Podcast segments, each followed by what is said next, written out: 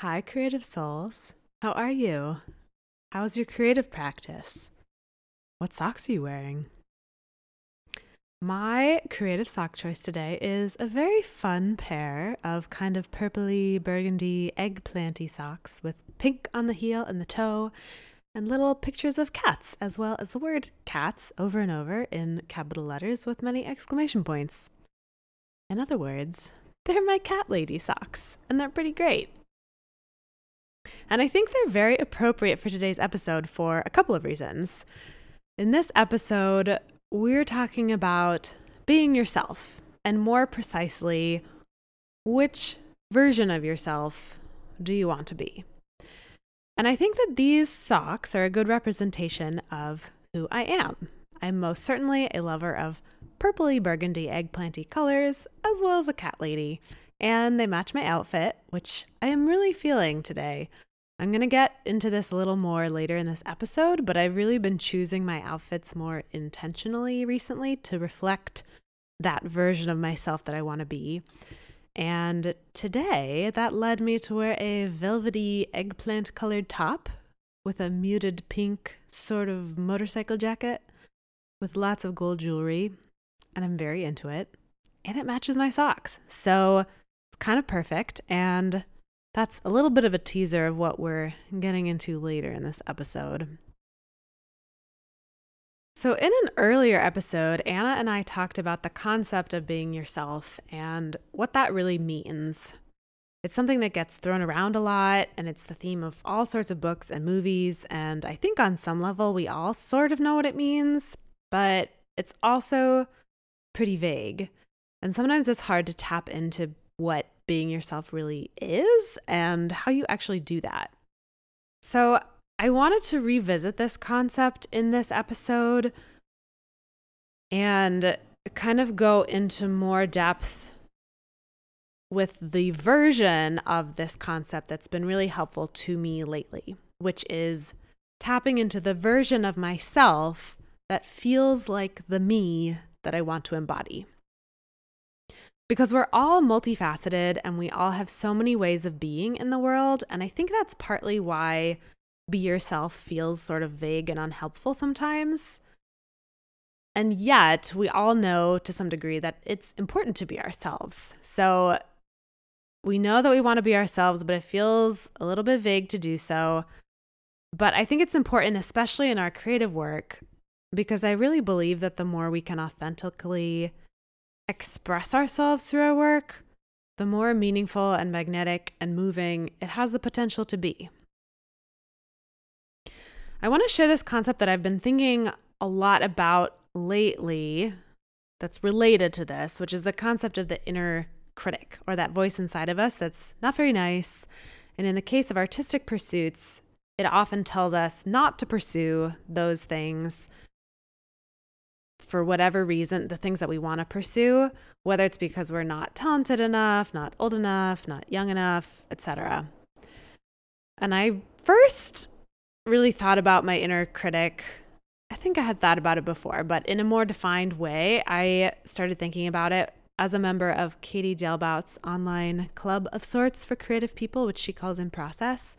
And in this group, Katie asked us to notice our inner critic and to give it a name and a character. And the inner critic also comes up in The Artist's Way by Julia Cameron and in Playing Big by Tara Mohr and lots of other places as well. But all these kind of voices sort of coincided in my brain in a way that made me want to explore it and think about it more. And at first, I thought, I don't really have that much of an inner critic when it comes to creativity, which is the context that I was really thinking about it in and the context that I want to share with you today. Because I was lucky enough to grow up in a household where my creativity was appreciated and celebrated. And I am so, so grateful for that. And I think that's one of the reasons that I don't have this mean voice in my head telling me that I'm not good enough when I try to make creative work or when I try a new medium or something like that. But I still sometimes get stuck making creative work or putting my art out into the world. And I thought, So I must have some part of myself that's getting in my way, some kind of an inner critic. And I realized that my inner critic was not so much a mean, harsh character like I was expecting, like somebody who's telling me I'm not good enough, that I'm not talented. It was more of a mopey Eeyore character, as in the sad donkey from Winnie the Pooh, who's always thinking, well, probably won't really work out anyway, so what's the point in trying? So while it's not this harsh inner critic like I was expecting it to be or kind of looking for, it's still certainly a part of myself who's stopping me from making and sharing the things that deep down I really want to make and share. And I thought about this inner Eeyore some more, and I realized I also kind of have an inner rabbit, also from Winnie the Pooh. I have this character who tends to shut down fun and joy because it doesn't feel practical, or because it gets in the way, or because it's messy. And I also have an inner piglet who feels really small and vulnerable and is really sweet and loving, but also really fearful. And noticing all these little characters in my head, especially the inner piglet, probably because I've always loved piglet, helped me to feel a lot more compassion for the parts of myself that didn't want me to express my creativity as fully as I truly wanted to express it because I can recognize that they are each doing their best to protect me, but they don't see the full picture. Eeyore only sees the glass as half empty, Rabbit only sees what's practical, and Piglet only sees the world from the view of a very tiny and very vulnerable vulnerable creature. And their perspectives are totally understandable given who they are. And they're all parts of me. But that doesn't mean I have to listen to them. You probably also have some characters inside your head that are getting in the way of you doing the creative work that you want to do. And like me, I know you also have somebody inside of you who's deeply wise and courageous and artistic and all of the things that you want to be. So when I ask which version of yourself do you want to be, this is really what I'm getting at. When I say be yourself, I mean, be the version of yourself who embodies the values and beliefs and life of the most inspiring, brave, fully expressed you. So, who is that version of you? How does that person relate to their art? How does that person express their creativity? How does that person live their life? These are the kinds of questions that I've been asking myself and tapping into and then I've been using these answers as kind of a guiding light as I take action and make decisions each day.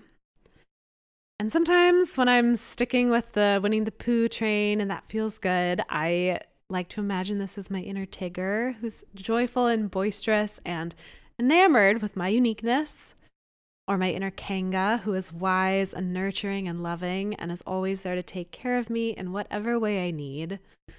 Or my inner Pooh who is calm and thoughtful and always open to the sweetness of life.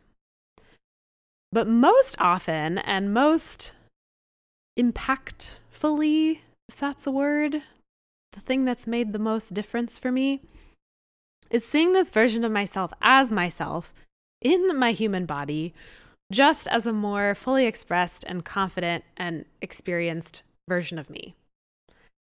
And the reason that I mentioned earlier that my outfit was kind of a teaser for later in this episode is that one thing that I've been doing to help me feel a little bit more like that version of me in my day to day life is trying to dress a little bit more like that version of me.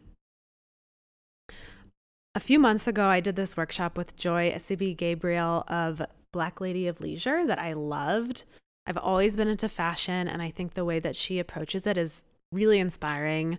And she guided us through this meditation to meet our style muse, which was very much a way of tapping into a more fully expressed, comfortable, confident version of ourselves that I just mentioned. Um, just with a focus on style, which I thought was really cool because, again, I like fashion, I like clothes. That's always kind of been a creative outlet for me. And through doing this exercise, I realized that the way I was dressing was very different from the way that that version of myself was dressing. So for me, starting to dress more like that version of myself that I wanted to embody has been a way to bring that energy that I want into my daily life. And it doesn't have to be a total transformation all at once. I've been doing this in small ways, like what jewelry I want to wear each day. I also tap into this version of myself through journaling. I like to journal to her and as her, sort of writing letters back and forth, which maybe sounds kind of silly, but it's actually been really powerful for me because it's reminded me that I have so much wisdom inside of me. And I just need to make the time and the space to connect to it. And my dear creative souls, I know that you also have a version of you within you who is incredibly wise, who embodies just the sort of person that you want to be. There's a version of yourself inside of you who believes in your creative work and in your inherent worthiness and talent as an artist. So instead of giving you specific questions or journaling prompts today, I'm just going to encourage you to spend some time pondering and writing about who that person is. It could be helpful to notice your inner Eeyores and rabbits and piglets also as a contrast to this version of yourself, because one of the points I want to make is that we do all have access to so many different ways of thinking and acting and being and expressing ourselves within us. And I think it's really powerful to start noticing who they are and deciding which ones we want to listen to more and which ones we want to listen to less. I hope this idea is helpful to somebody out there. It's been really helpful for me, so I wanted to share it here on the podcast. If you have any takeaways, I would love to hear them. You can find me on Instagram at the Philosopher STEM or send me an email at hello at thephilosopherstem.com or if you want to leave a review on Apple Podcasts, that would also be fabulous. And if you feel so inclined, let me know what kind of socks the version of yourself that you want to be is wearing. That would be a fun conversation, don't you think? Like if we all found the socks the most expressed who we wanted to be in the world. This is giving me lots of other ideas. But for now, I will leave you to be whatever version of yourself feels most exciting and correct to you right now to make your beautiful or weird or wild art, and to, of course, wear never boring socks. Wear non boring socks. That makes more sense. But anyway, thank you for listening, my dear creative souls, and I look forward to connecting again soon.